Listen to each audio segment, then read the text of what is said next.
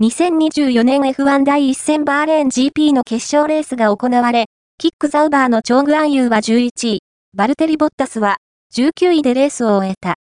投稿、ボッタス、ホイールナットのトラブルで大きくタイムロス。運に見放されていた、キック・ザウバー F1 第1戦決勝は、オートスポートウェブに最初に表示されました。